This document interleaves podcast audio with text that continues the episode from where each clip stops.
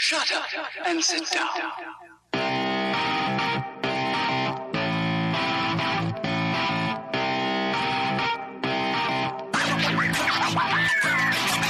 Hi, I'm Corbin. And I'm Katie.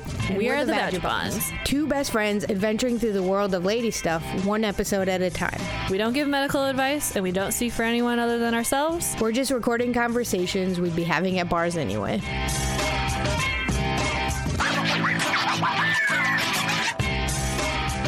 Hi. Hello. Guys, it's freaking cold. It's so cold. Well, it's appropriate for recording on New Year's Eve. Yep. Yeah. It's too We are on the cold cusp of 2018. Are you gonna stay up um, late tonight? Well, the plan is yes. Well, given the fact that I've been staying up till like 2 a.m. for the past week because Oh. I'm on break and sleeping until like the other day, I slept until 1 p.m. Oh, I didn't like keep waking up and like go back to sleep. I just slept until 1 p.m. you were reveling in it. Yeah. This is like not a thing. Like once I don't know if like all most med students are like this, but I definitely like can only sleep until like s- if i I'm- sleep until eight, it's a miracle. Yeah, I'm usually up by seven. Yeah. I um no, I go to bed at eight thirty. My son caught me looking at the clock the other night at like eight. He's like, "I I know you want to go to bed." Yeah. I mean, when I like how during the school year, like when I'm at work, I definitely want to go. There, I mean, there was a day when I went to bed at like eight. I'm pretty sure earlier this year. Yeah. I was just so tired. I feel like when I have nothing to do, like I have for the last week, it's either I'll end up going to bed at 8 or I'll end up going to bed at like, yeah, 2 a.m. Yeah. it's like after you make it past 8, it's like, I guess I'm staying up. Yeah. Like, Well, I am like, I think weirdly, like if I have nothing to do, I'll stay up so late, even though I'm so bored and I just wish I could go to bed. But if I have stuff to do, then I'm just like, I'm so tired. I just need to go to bed. Even though like I'm like, oh, I can hang out with these people Yeah. and be entertained, but then I'm just tired and I want to go to bed earlier. It's It doesn't make sense. It's like in my house. If there's work to do in the house, like Mhm. housework, suddenly everybody has to poop. Yeah. That's how you get out doing dishes. yeah. Duh. What am I gonna do? I gotta poop. Yeah.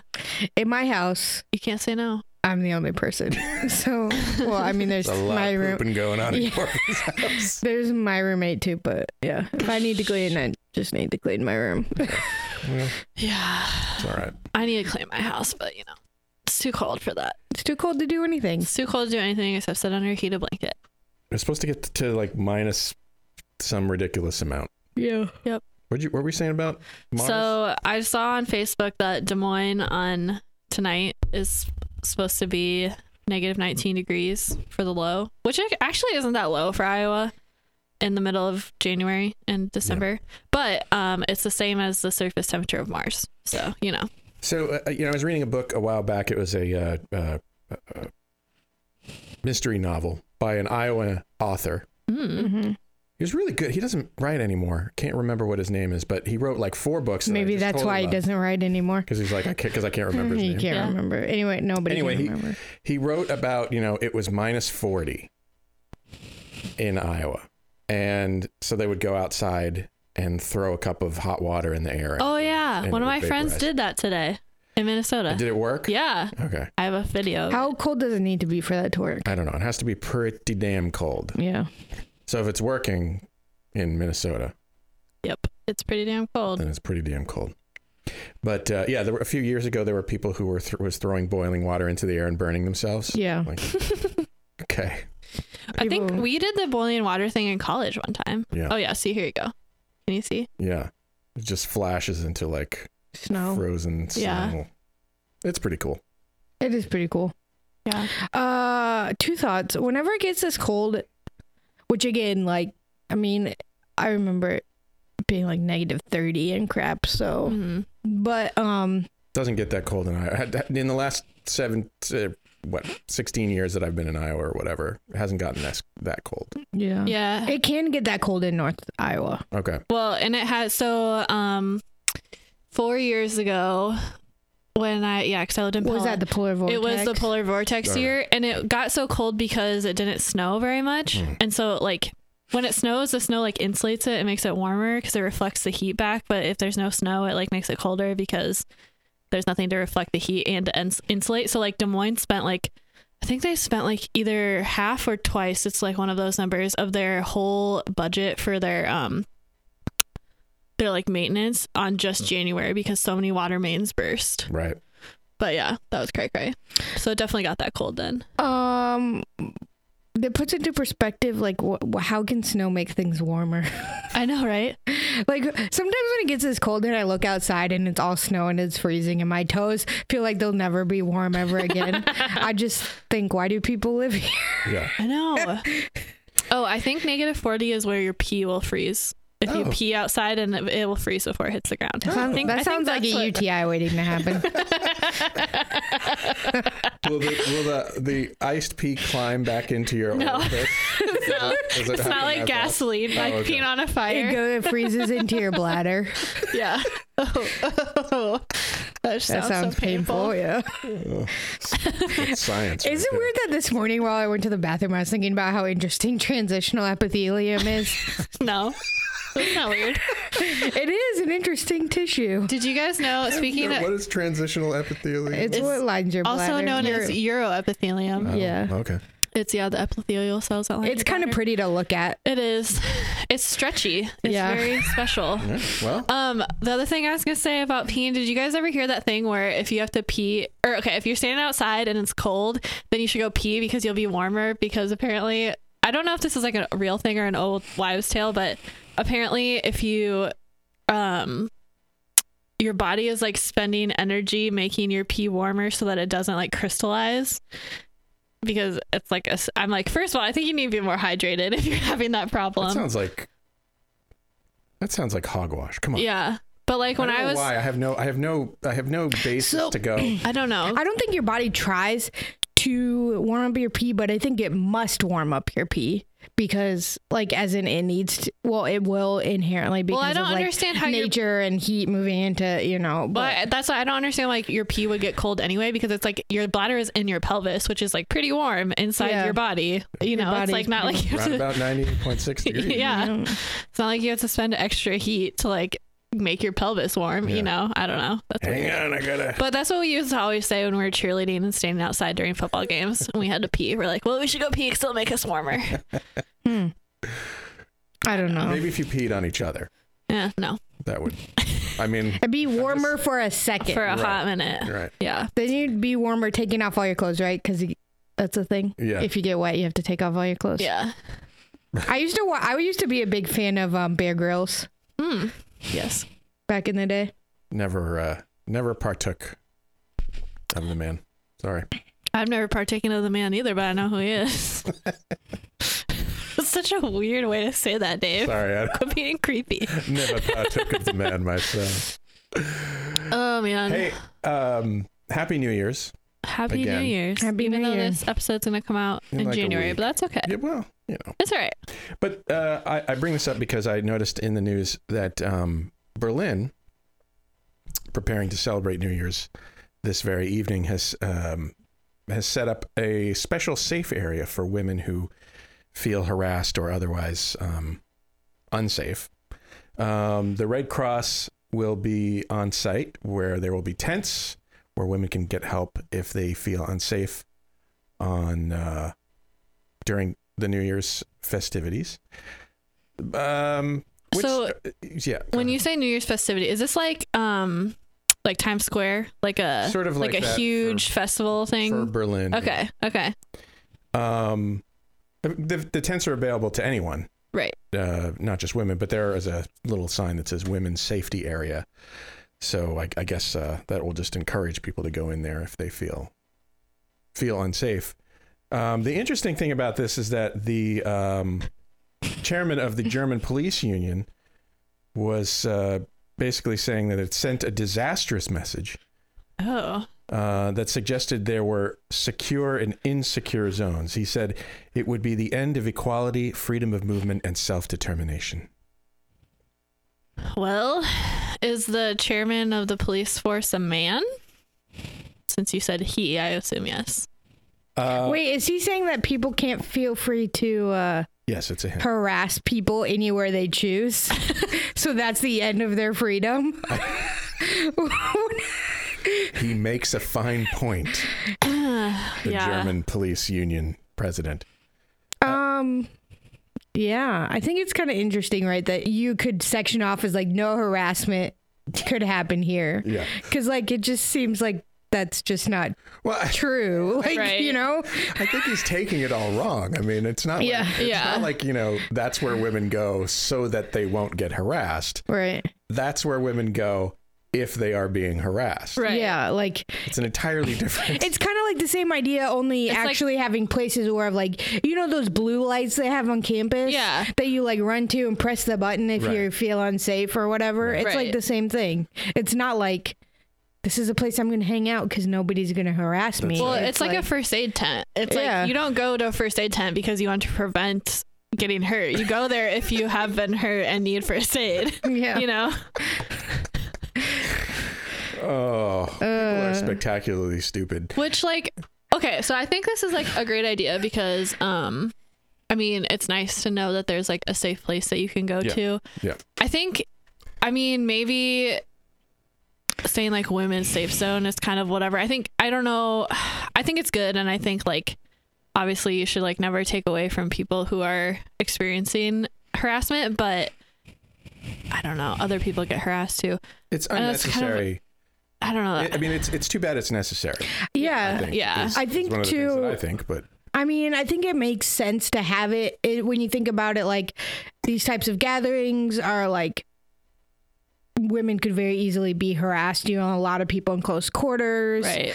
and like if you i could see how women like people could feel very cornered if they didn't Yeah. have a place you know if they felt unsafe you know like someone grabbed them in an inappropriate way or said something and if there wasn't a place like that they might feel like where can i even go yeah you know i to- think that's the thing that like i'm trying to say is that i wish that we didn't have to just like label it that i wish that people felt that way of any like first aid tent or aid Right. you know well, that that was the other thing that I was thinking is, is it really necessary?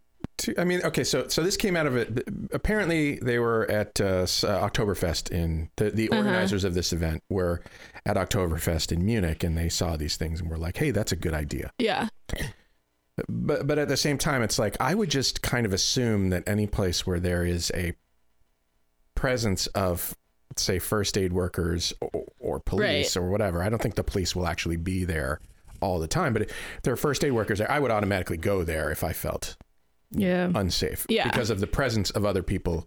yeah you'd hope so yeah that's i think that's what i mean too is like i in a way like that's me having maybe being like a little bit disillusioned about the way that people have been treated by like the medical system yeah but yeah i don't know Well, i agree i wish that people were more willing well i wish that it was more obvious that people are willing to help maybe that's the problem maybe the problem is that we are willing to help but maybe we should be more active in our willingness to help well there there is a um a well-known case from the I think it was the 70s. I can't remember. I know the woman's first name was Genevieve in New York. Apparently she was attacked and Oh. was like screaming for many periods of time Yeah. and nobody helped. i remember this And it was a, it was you know it was a big deal in she the- died didn't she yeah, I think she was killed. It was a big deal uh, back then. Um, oh kitty Kitty Genovese. yeah That's what it is. And it was a big deal back then because everybody was like, well, why the hell didn't anybody help? yeah And the answer is because nobody thought it was their place yeah to help, which is crazy talk. yeah Keep getting these wind chill advisories as though I didn't know but it's cold outside that it's cold. i think there was a stuff you should know podcast about this Hmm. probably that Hmm. wouldn't surprise me i haven't gotten there yet on my back my back listen well that sucks but i hope that into it? everyone felt safe on new year's eve and i hope that if you're in a a uh, festival like this that you feel safe approaching someone who might be able to help yeah Yeah. Yeah. I hope that was And the I hope case for you. I hope people who are- the case for you. and i hope people who are approached to help Actually, step up. help Yeah. and help. And I hope people who are thinking about being jerks don't. Yeah. Ugh, I love all these things that are like, men can't express themselves anymore. You have to be so careful about what you say because it might be misconstrued as sexual harassment. Rah, rah, rah, rah. And I'm like, okay, you mean you have to be careful about what you say? Like women do literally every single day? Huh. What an idea. Yeah. Our words actually have meaning and affect other people. Uh, I heard some people. Do people you in think though, is it okay if you fuck up? Yeah. What makes No. it okay? It's not okay, but Well- the, what makes it okay is if you apologize and actually try to learn from it. Yeah. The act of fucking up itself is not okay. It never will be okay. yeah. The thing that makes it okay is if you you acknowledge it Right. and then So if you're genuine, if you genuinely make a mistake, Yeah. and then you go, you know what, I just said something really bad, really stupid. Yeah. I I apologize for that. yeah. yes, Um, I th- yeah, I think that's okay. And I think that's like a human thing and Yeah. especially since we have not and this is our bottom line problem is that we have not socialized young men who, you know, become men to realize that it's not okay to say those things. Like we're we teach people as a society that like it's okay to comment on, judge women's bodies, their you know bodies are open, you know, basically public space. So when you socialize people like that, they're going to make mistakes like that. So we need to do a better job of not we as in women, but like society mm-hmm. needs to do a better job of so- socializing boys and society itself to not to be like, hey, this actually isn't okay, you know. mm-hmm. But I don't know. I think there's like a line between, you know, someone saying something and messing up between someone actually like assaulting someone and touching Well, yeah. someone inappropriately, Yeah, yeah. and you know, those Yeah. are lines that that's it's like different.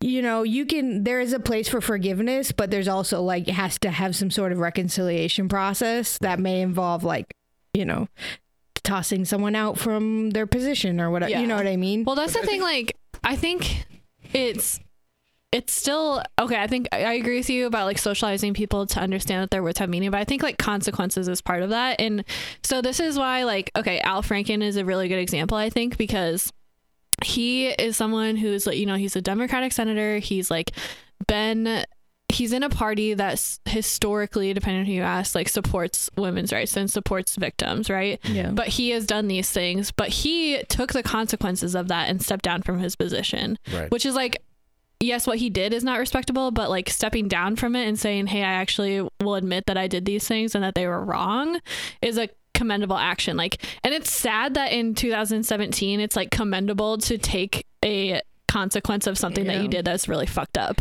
but on the other hand you have freaking what's his face in alabama um Roy Moore. Roy Moore, who's like, I didn't do anything wrong, rah, rah, rah, rah, and I 45. and I ref- yeah, not to mention our president, but who's like, I didn't do anything wrong. I refuse to admit that I lost this election. I'm gonna keep fighting over it, even though people keep telling me that I'm wrong.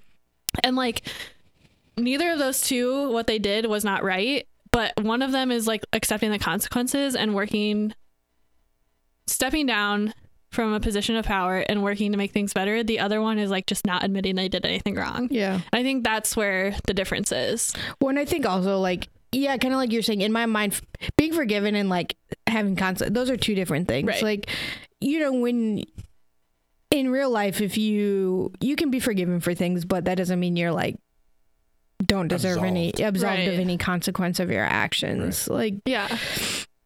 Well, But- I, I think I said that because I think I asked that question, you know, is it okay to fuck up? Because one of the things that concerns me about people who are like, oh, now we can't say things anymore is that what they really mean is now we can't say whatever pops into our lizard brain that is actually kind of offensive Yeah. um, and uh, will actually hurt people. Mm-hmm. So When I think people also forget that like you can say things. Like nobody's gonna throw you in jail for like saying something offensive, right? Right. Unless it's like threatening or, you know, Right.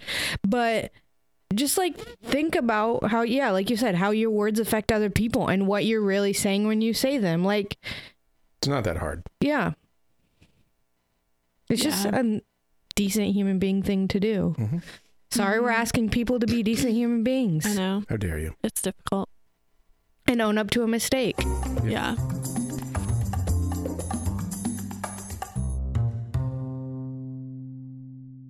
Um. Anyway, we're talking about hunger today. Hunger by Roxane Gay. Yep. The book. It's very good. Mm-hmm. Um. But I mean, I think this is a really good transition for us to talk about about like how things you say to people do matter and Yeah. And how society polices women's bodies. Yeah.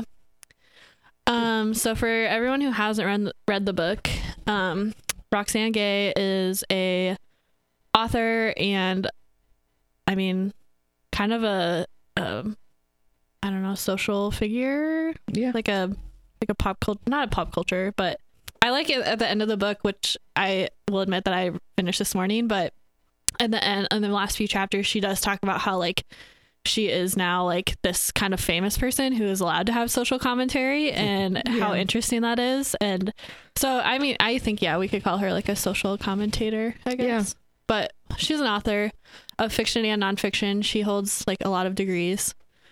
Um, she's a doctor, not the kind of doctors that will be, but Yeah. Still mad respect. A PhD. Yeah, she's Mhm. a PhD, Yeah. a doctor of philosophy. Mhm. um, Piled higher and deeper. yeah. What I've heard. um, but anyway, uh, hunger is about her body, basically. So yeah, it's a, um, the subtitle is a memoir of my body. Yeah. Or a, yeah, of my body.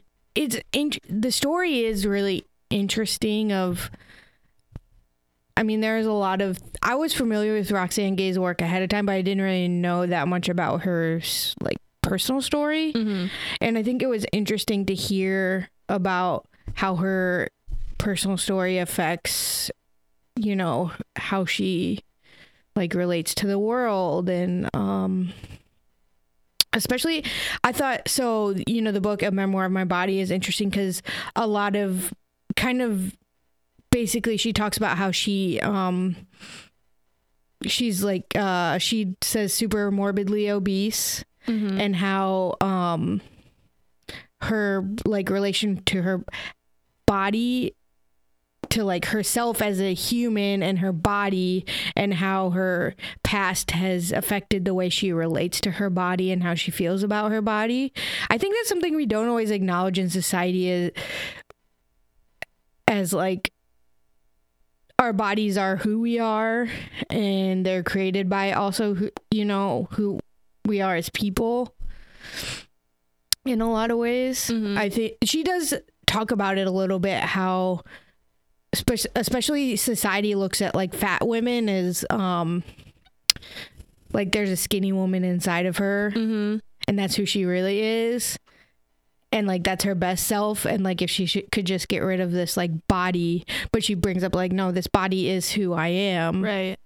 Well, she also brings up a lot about how she's an author and how, like, um, I really like the chapter where she talked about when she was first starting out and she wasn't famous yet, how, like, it didn't, what mattered were the words that she wrote and not how she looked. But now that she's become famous, what matters is how she, you know, I mean, her words still matter. And to people who are, I think, who will read her books and actually take them to heart, I think that's what does matter. But I mean, now that she's more famous, like, her looks also matter. And, um, you know, she has these stories of like meeting people when she's this like young unknown author who, you know, she showed up and they like were surprised that, you know, someone this, she says that someone this brilliant and this, this smart basically could be this, what did she say? Like lack of self control is like something Yeah. she uses a lot. Mhm. Um, but yeah, it is interesting. Like, and she does talk, like, I mean, and she goes back and forth, which I think is like part of, I think it's a really good window into living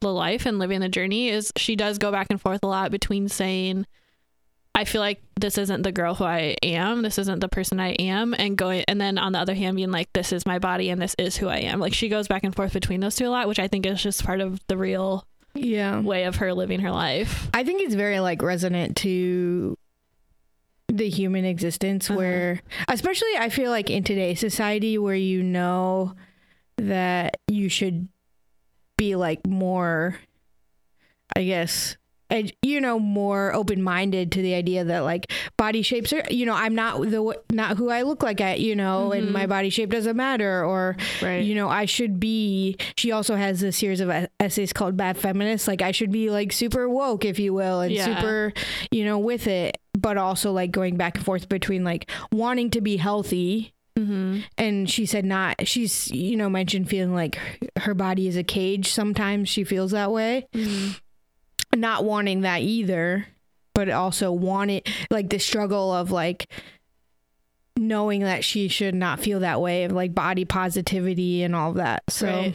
The story is that she was raped when she was like 12, right? yeah Um, so she was like basically gang raped by a group of boys from her school, um, and her current boyfriend at the time and his friends. And so a lot of the the book is about um basically she says like she ate and ate and ate to create a wall so that people she basically says it, I became bigger because I knew that fat people weren't attractive and so if I could protect myself then that like she's like it's something I did to protect myself, which I think is like true and valid for her, but I think just my own preconceived notion. So I like follow a lot of people on like Twitter and Instagram and like listen to podcasts from people who are like a lot of fat positive activists. yeah And so like Sofie Hagen is like one of my favorite. She's a Danish comedian and um she's like very fat positive and she's I just love her. But I expected I, I think this is like my own preconceived notion notion, but I expected that book to be a lot more like Sofie's philosophy, which is like I'm fat, get over it. This is just how my body is and like yeah but I think this book was a lot more about like my fatness is linked to a trauma that I had, which I think is like true for a lot of people and like yeah a part of their life where they like feel like they're always fighting or don't have control or trying to gain control. I think that a lot of times maybe it is linked to trauma, but I think and this is like not a critique on the book itself it's a cre- it's like a, just a how it was different from what I thought it would be, but this was way more about like this is her obesity is something that she used to combat her trauma and something that she's still working through more than it is just this is why we should respect people's bodies. They are the way they are. yeah Just pure fat positivity. You know what I mean? And I think like in the text there is that like cuz I think when she tells the story of her body and how she uh got I guess got to where she was because it was a reaction basically to her trauma. Mm-hmm. I think for me I read also there that you know you don't there I know that there are other people's stories that well that might be related you know their obesity might be related to their trauma or it might be related to something else something else but you just like don't know what that thing is.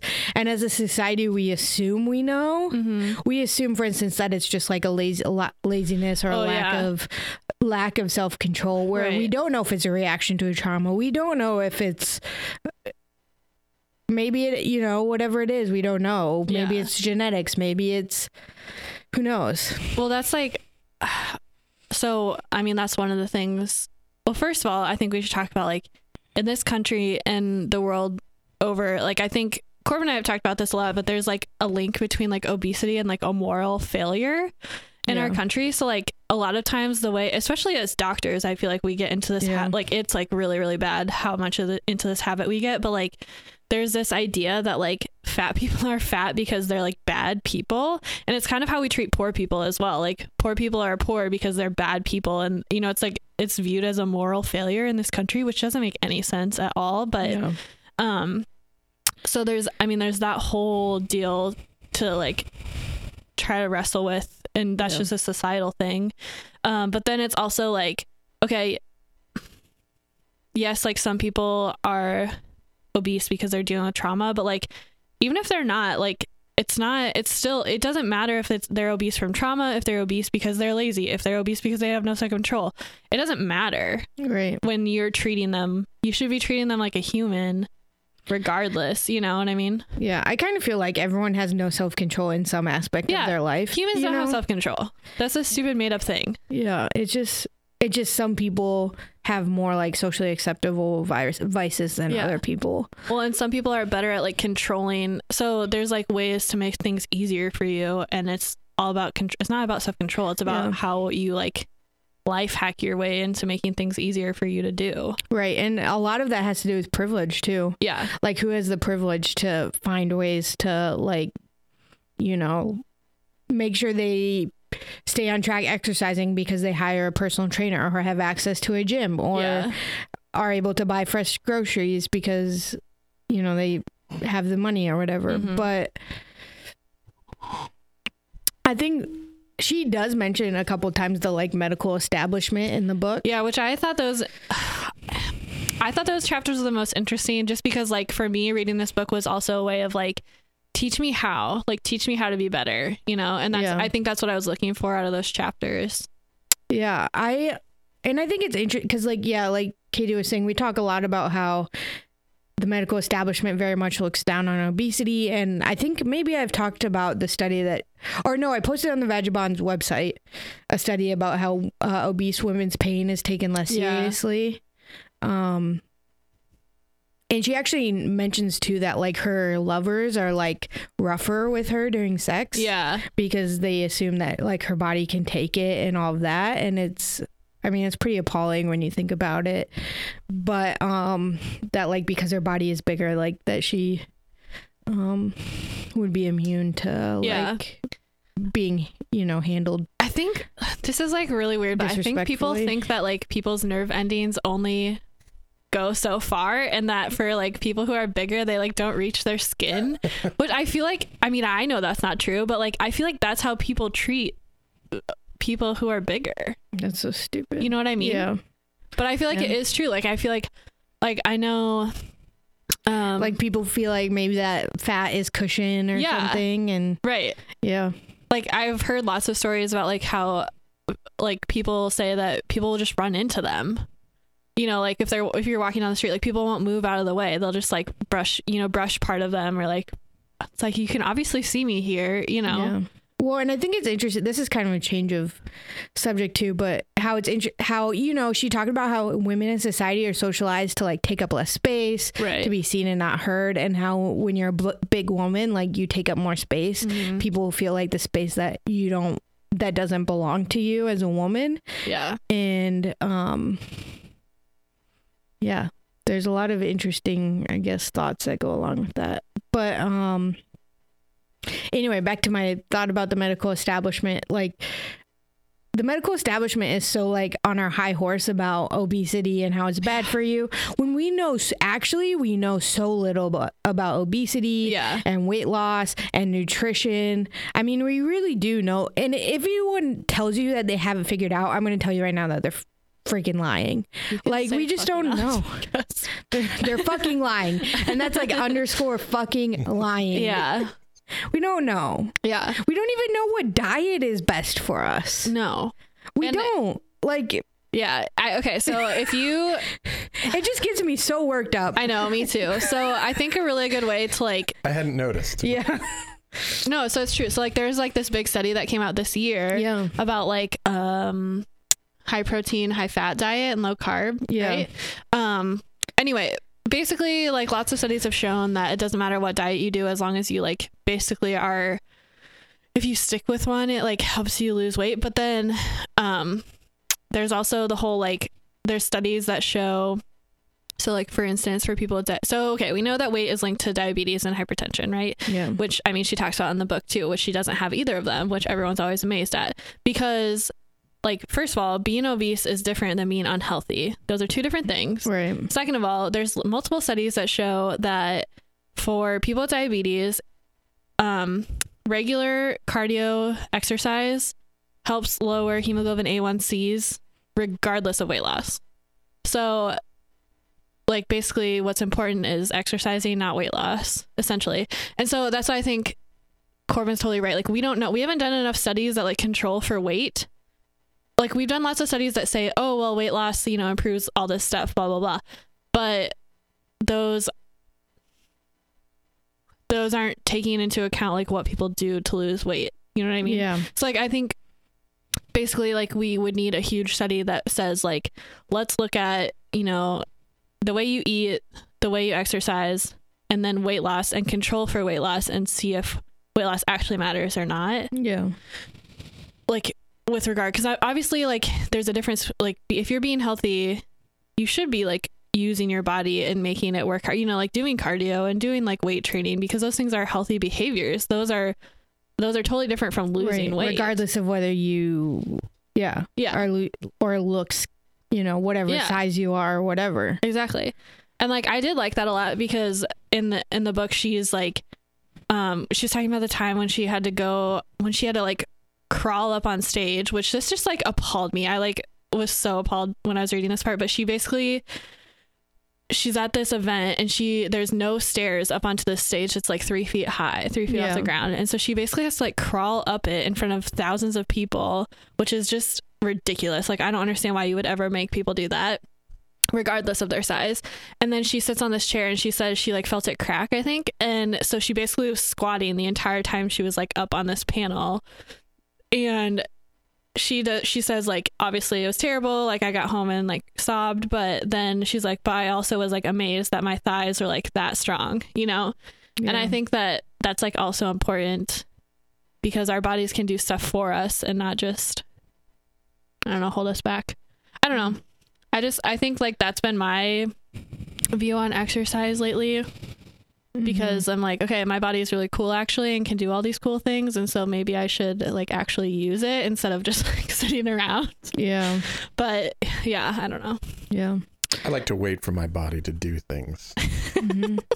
I I think what's really interesting too about something she says that I think is really important to take home from the book too is she says people who like aren't fat assume that everybody moves through the world the way they move through the Mhm. world. And I think it she talked about how being fat is like a big lesson in empathy for her Yeah.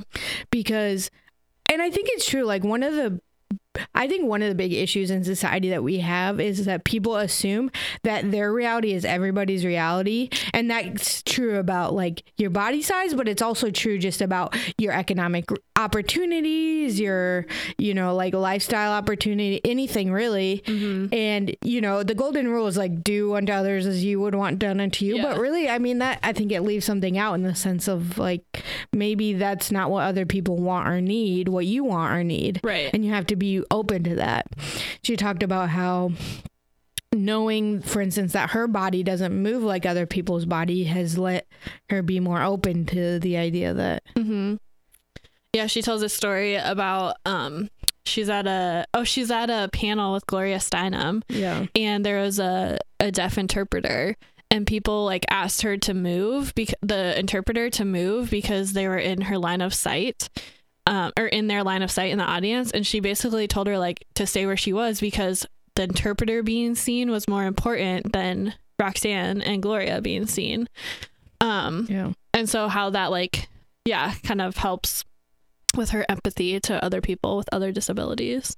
Should i read some stuff that i wrote down? I took very Yeah. minimal notes because i was traveling a lot when i was reading this but um it's funny. It's on my notepad that i used to take notes about uh residencies You don't get those mixed up. yeah i won't um well the first thing i wrote was it's cool that she's from the midwest i didn't realize she was Yeah. from the midwest but From she's from Omaha. omaha yeah which is like where corbin went to undergrad and like Mhm.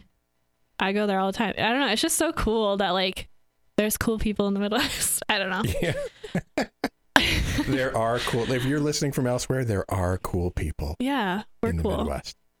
Uh, but the other thing I was gonna say, so the whole book, I was just amazed at like how much she like named her privilege and like she kept coming back to it over and over again. Like I have family that supports me. I grew up in like an upper middle class home. I always knew that I could ask my parents for like any amount of bailout and support. yeah and like I have an Ivy League degree basically and like I you know she's like super educated and she's a black daughter of immigrants who is this obese woman living in America and yet she's still naming her privilege all the time and I'm just I was just like oh my gosh like this everyone needs to like read, like read this yeah and be like this is what it looks like to actually name your privilege and I don't know, it's so cool. I was like, Mhm. especially there's some like white dudes who need to read this and like Yeah. understand what privilege is. But yeah, I don't. I was just amazed by that. The whole book, she kept coming back to it, and I was like, dude, she's like telling us a story where it's like, okay, your life's like that sucked.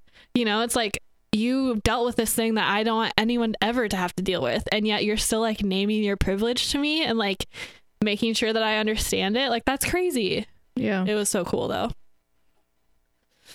Um, okay, the other thing so this is like a throwback to something we talked about on the podcast before, but at the very end of the book, um, she talks about oh, she's like moving to different towns in the Midwest and how she keeps moving from like bigger town to bigger town. And she gets like to this town in Indiana, which I think is where she lives now, I believe. Yeah. But um She teaches at Purdue, I believe. yeah, is that in Indiana? Yeah. I don't know. Anyway, once you get east east of the Iowa border, I don't know anything.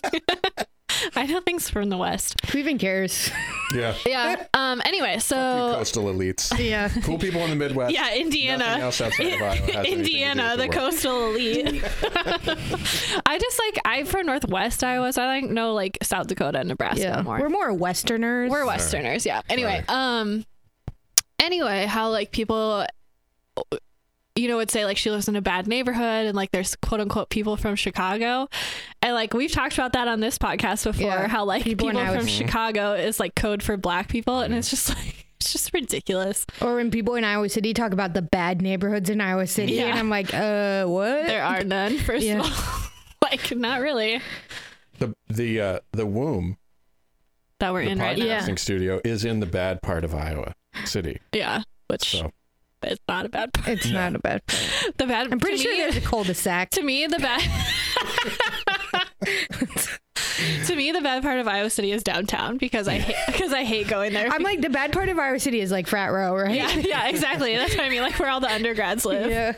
like that's the part where i never want to go to oh man um okay so here's a couple other things so i love the chapter when she was talking or the couple chapters when she was talking about cooking Yeah. and like baking, which I totally just like. I love what she said. She's the opposite of me. Like she likes baking because she likes to control, whereas I'm to the total opposite. I love cooking because like cooking's so much more freestyle. Um, and I talk about this all the time, like how it fits my personality. Like I hate baking because I hate measuring stuff. Like I don't want it to so be you just perfect. throw things into bowls and yeah, literally last night I like made yeah, this Christine does that. weird ass food that like all kind of went together. But I Yeah. was just like, what do I have in my cupboards? What can I make?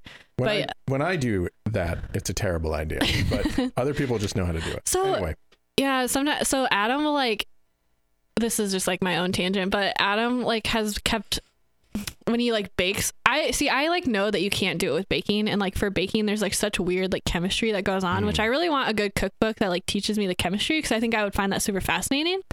But anyway, but he like tries to like do all this stuff. Like so for instance, um he we made an apple pie and instead of using lemon juice to put on the apples, he used lemon extract, which like I get what he was thinking, but the point of the lemon juice is not taste. yeah, it was not for it's not for taste. It's for like the acidity, and so like it didn't taste good. But like like you have to like know why you're doing things before you can just like freestyle it, you know. And you can't freestyle it in baking. But anyway, um, but it just like very much fits my personality. Like I'm very much like a fly by the seat of my pants person, so like I definitely stick to cooking more. But back to the book, um, I love how she talked about the barefoot Contessa, like for like that whole chapter, and how she was like, "It's nice to see a chubby woman who like enjoys food." And I was like, Yeah. this is why representation matters because like you never know who's gonna like draw inspiration from you just like being you and doing something that you're good at i love the barefoot contessa too and then the last thing that i wrote down is probably my favorite quote from the book um it's near the end and she says or maybe this is someone else's shame and i'm just being forced to carry it. Which i think is like a really good she's talking about like how basically she's like lived in this body for however many years and how like she talks about like how her well of shame can go so deep and um she still doesn't think she's hit the bottom of it yet. And she's talking about like her family and her friends and like the past relationships she's had. And basically that I, I just really like this because maybe it's not her shame that she's carrying. maybe it's everyone else who's like projecting it onto her I think that's true. i agree I mean, when we talk about like shame in life, really, sh- how often are we You- dealing with our own shame? Yeah. Shame Feel comes from other people's expectations, and those expectations really are expectations they have of themselves. Right. You feel shame because society holds you to a certain Yeah. standard and you don't meet that standard Right. sometimes One of or all the time Yeah. or whatever, you know. Mm-hmm. one of my favorite my, this is kind of my own cooked that I tell myself when I feel shame or whatever. I I think I try to think to myself, that's whoever you know, whoever's hell. Don't make it your own hell. Hmm. You know, that's the hell that they're living in. Don't make Mhm. it the hell that you live in. You know, so you know, take that with you, Vagibonds. Yeah. Don't live in someone else's hell. Don't live in someone else's hell. Okay. It's a really good book. I like. I mean, I think it's interesting. I think it's very challenging. You know, Yeah, I agree. and It's also nice because it's not something I would usually. So I'm more of a fiction person, so it is is good for me to read nonfiction. Um, and I'm very excited. I plan on reading Bad Feminist, which I'm very excited about.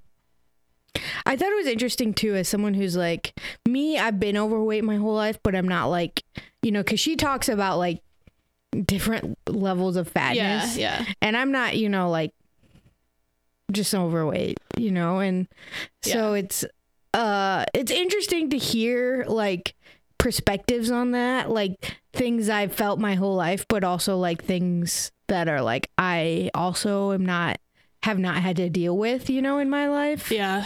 and so I think it it was really for me also very cha- you know challenging Yeah. in a lot of ways. Oh, that's another thing I want to just talk about though is like the amount that people like think that they're allowed to comment on your body.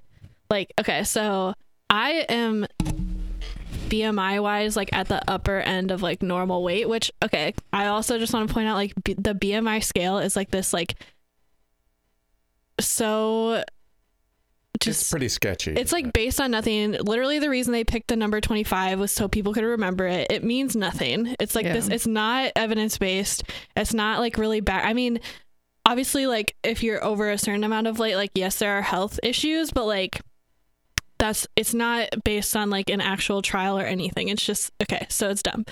So anyway, moral of the story is I okay, when I was younger, when I was a kid, I was so skinny, like grossly skinny. Like I have like really hyper flexible elbows and so like I was so skinny that when I like leaned on my elbow, it looked like my arm was broken because my arms are so skinny and like it's hyper flexible and it's really gross. But anyway, I okay, med school happened and you know, it's hard to exercise and eat right when you're studying 14 hours a day. But anyway, um the number of people who have felt it okay to comment on my pretty normal average body is appalling to me.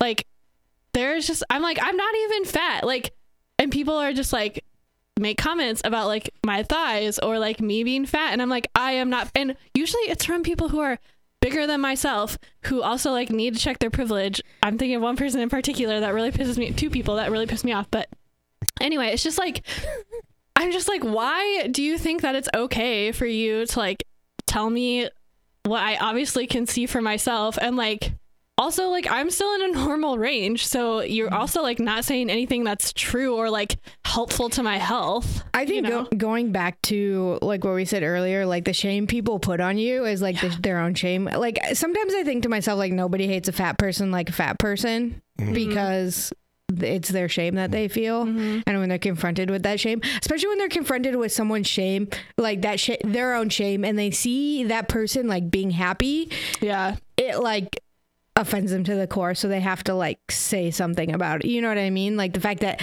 i'm so ashamed but how can you be happy when you know and it's and it's totally uncalled for but How do you feel about the following phrase? Have you lost weight? Ugh, drives me nuts. the thing that drives me nuts is that like I literally have not weighed myself since probably high school, so like I don't know. I cannot answer that question for you. I just think it's funny because I think I think people say that when they're trying to compliment you. They you. are. Yes. Um but it really comes off as You, You were fat be fat and now fat you look fuck. better. yeah, I know. yeah and you know plus generally speaking when people have said that to me and by the way i've been both i've been super obese and the way i am now which is like normal obese um but yeah when people yeah it's just like uh, the, the message is just and usually the answer is no Yeah. i haven't lost weight Thanks for pointing Thanks, that out. Thanks, I somehow. guess. Yeah. I, I'm just as fat as I always was. Thank you. Yeah, I know. Since Well, last week when I saw you. I know. Well, like, well, and the other thing that, like, if it's someone who I actually know and I, like, kind of want to make feel bad for saying it, I, like, f- okay, so I think I have gotten skinnier this interview season because of my, like, anxiety and the fact that I hate, like, going out by myself. So, like, I was telling Corbin this, like, when I'm in a town, if I'm by myself, I won't go out to dinner by myself. I will just, like, drive home early so that I don't have to go sit alone by myself in a restaurant because I'm, mm-hmm. like, so anxious about it because mm-hmm. I'm such an extrovert. And so, like, people, if people are like, oh, have you lost weight? I'm like, oh, yeah, it's my anxiety that's, like, causing me not to be able to eat in, like, public. and I, like, try to, I, like, try to make them feel bad about it. I'm like, you don't know anyone else's story, like, why they weigh how much they weigh. And, like, Yeah, man. you know i'm like and that's the other thing like i want to say like weight loss isn't always good like i mean she ta- in the book she talks about having anorexia Bulimia. and buli- yeah. well yeah she has purging behaviors which Yeah. i mean there's this like weird thing about in the dsm about yeah. bulimia versus anorexia That always anyway up.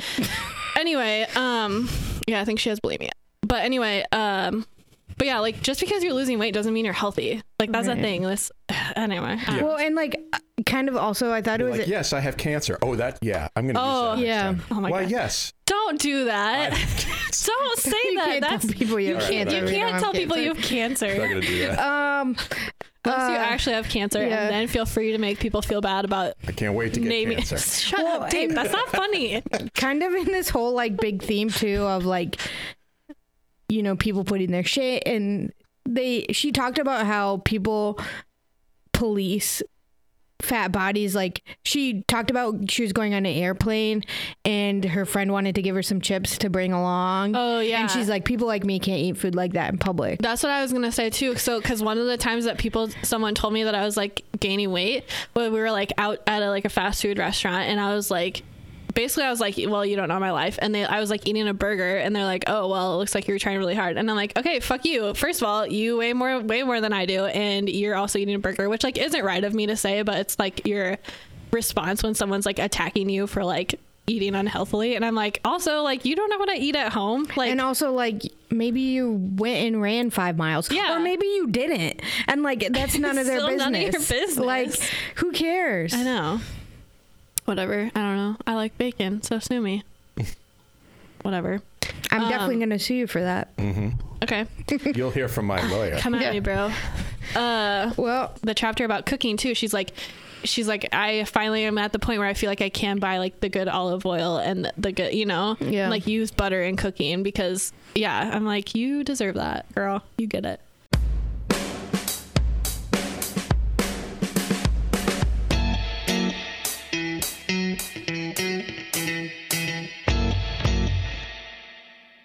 Don't forget about our giveaway. yeah, we have a giveaway going We do. So if you, um, for three more weeks. Two more weeks. yeah, three more. I think Three more comes out. weeks. So yeah, If you send it us an ends email, January twenty seventh Okay. is when it ends. Yeah. So go ahead, If you, Dave. if you send us an email, um, if you make some sort of comment or ask a question Yeah. among our many social media avenues, Yeah. social media, And we will give you a shout out. So we will talk about it. A, and B, we'll uh, do do like a like a drawing. I think we yeah. decided. And then also if you so if you send us an email with like a comment or question, or if you review us on iTunes. And we'll, yes, and we'll send you a uh, a, a delightful mug from the Vagibonds store, vagibonds.com slash store. Mug Mm-hmm. uh, that you can enjoy your delicious hot beverage or cold beverage. Yeah. We're not gonna It works well for Yeah. cold beverages as well. we're not gonna judge. Well, let me tell you, a big Christmas gift item. Just just got a Snapchat from one of my friends that got it for a Christmas gift. Mm-hmm. Got it as a Christmas gift. So you know, get on that train, even if it's a little late. It's the hottest gift of Christmas 2017. Woo! That's right. All right. Um, is other anything uh, else? other business. Um, well, when this airs, Corbin will have left for Sweden yesterday. So wish her luck. Oh. She's gonna do great. Thanks. It's gonna be so much fun. Yeah. It's gonna be cold there. It's gonna be so freaking if we have any Swedish listeners, hit us up, and you should meet Corbin while you're Yeah. while she's there. I'll do a meetup. That would be so cool. I'm basically I'm looking for friends. I'll be there for eight weeks. Please help. Please help. but no, she'll be great. I will miss her a lot though. But we're still going to continue the podcast while Yeah. she's gone, so don't worry. You won't miss out on us. Her voice might sound different because she's on the internet, but Yeah, No. that's all right. she'll Voices sound us. different in Sweden. Fun fact. Yeah. Just like toilets flush the opposite way in Australia. Yes. The Southern Hemisphere. All right. Alrighty, friends. Uh, did we do all the things? No. No. Yeah, we okay. Oh, but we need to You tell them our things. email for if yeah. they're going to email Oh, yeah. us. The Vagibonds podcast at gmail.com. Yeah. And then Twitter is at the Vagibonds. Yep. And then Instagram's at the Vagibonds Pod. Yep. So yeah, hit us up on any of those things and buy some stuff from our store. Mm-hmm. And we'll talk to you next week. Woo. Bye.